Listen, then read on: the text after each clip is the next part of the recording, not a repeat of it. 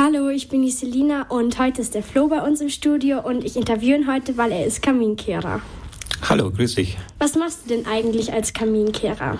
Ja, was macht man als Kaminkehrer? Das ist eine sehr schwierige Frage, weil natürlich hat jeder den Kaminkehrer im Kopf.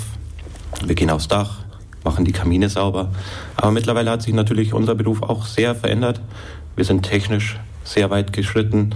Wir überprüfen die Heizungen, ob sie richtig verbrennen, die Abgase nicht zu viel Schadstoffe abgeben. Aber hauptsächlich geht es bei uns natürlich immer noch um den Brandschutz und um die Betriebssicherheit der ganzen Anlagen. Du steigst ja bei deiner Arbeit auf Dächer. Wie gefährlich ist das denn? Äh, gefährlich ist es natürlich. Man braucht immer Respekt vom Dach, weil die Höhe, wenn du einen falschen Schritt machst, könnte auch tödlich enden. Aber es ist natürlich äh, alles abgesichert, dass wenn man aufpasst, dann passiert auch nichts. Hast du auch manchmal Angst, wenn du auf dem Dach stehst? Na, also Angst habe ich schon von klein auf nicht vor der Höhe. Respekt ja, aber sonst wäre jetzt der Beruf auch nicht so das Passende, wenn man Angst vor der Höhe hat. Und ist dir schon mal was passiert? Nee, mir Gott sei Dank noch nicht. Warum hast du dir denn die Arbeit ausgesucht? Ja, warum wurde ich Kaminkehrer? Ich äh, bin auch mit 15 dann, wo es zum Ende hin der Schule ging, man macht Praktikum hier, Praktikum da. Und damals mein äh, Firmenpate hat mir eben gesagt, ah, ich kenne einen Kaminkehrer, mach doch mal bei dem ein Praktikum. Dann habe ich das auch gemacht, habe dann noch mal zwei, drei weitere Praktiken gemacht als Kaminkehrer.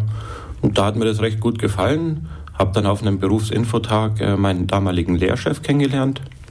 Und seitdem bin ich leidenschaftlich gerne Kaminkehrer. Gibt es denn auch lustige Situationen? Ja, extrem viele sogar. Wir kommen ja tagtäglich in verschiedene Haushalte, andere Familien, andere Kulturen. Da erlebt man schon sehr viel.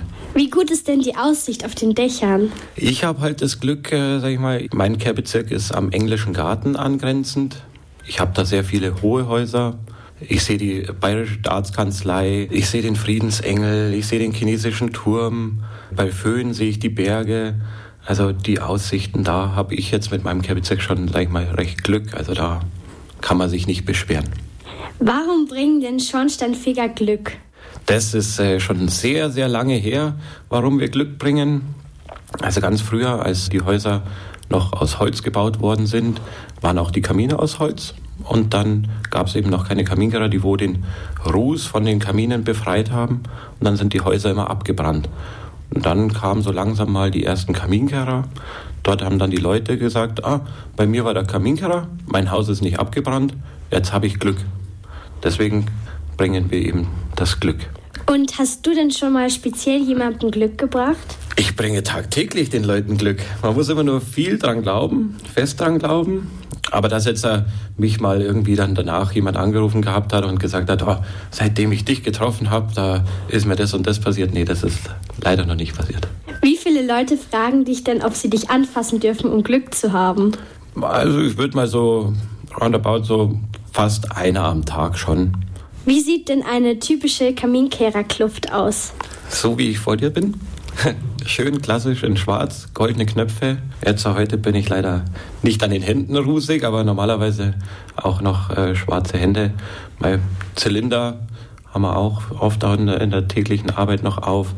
Geht natürlich schon auch ab und zu noch im Weg um, aber so der klassische Kaminkehrer, wie man ihn halt aus dem Bilderbuch kennt. Und hast du deine Kluft immer an beim Arbeiten? Ja, ich laufe immer in schwarz mit goldenen Knöpfen rum Außer es hat jetzt wirklich 35 Grad, dann habe ich auch mal nur ein T-Shirt an. Wie wird denn ein Kamin gekehrt? Ein Kamin kehren wir immer noch ganz klassisch mit unserer Leine. Da ist äh, unten eine Kugel dran. Und dort hängt dann äh, unsere Reinigungseinlage dran. Und die lassen wir dann von oben durch die Öffnung einfach nach unten langsam herab. Und die Reinigungseinlage kratzt dann an den Innenwänden des Kamins. Und so machen wir den dann sauber. Wie haben sich denn deine Aufgaben als Kaminkehrer im Vergleich zu früher geändert? Durch die Messungen der, der Heizungen. Früher gab es das noch äh, händisch, da gab es eine, eine Schüttelflasche. Man hat äh, Abgase angesaugt, musste dann schütteln, konnte man dann an der Skala ablesen, wie die Verbrennung ist. Jetzt mittlerweile ist alles elektronisch. Wir laufen auch äh, bei der Kundschaft mit Laptop mittlerweile auch rum, um die ganzen Daten zu erfassen. Früher gab es das auch alles äh, in Papierform und so werden wir halt auch immer, sag ich mal, moderner. Super, danke. Das war's jetzt. Sehr gerne. Dankeschön.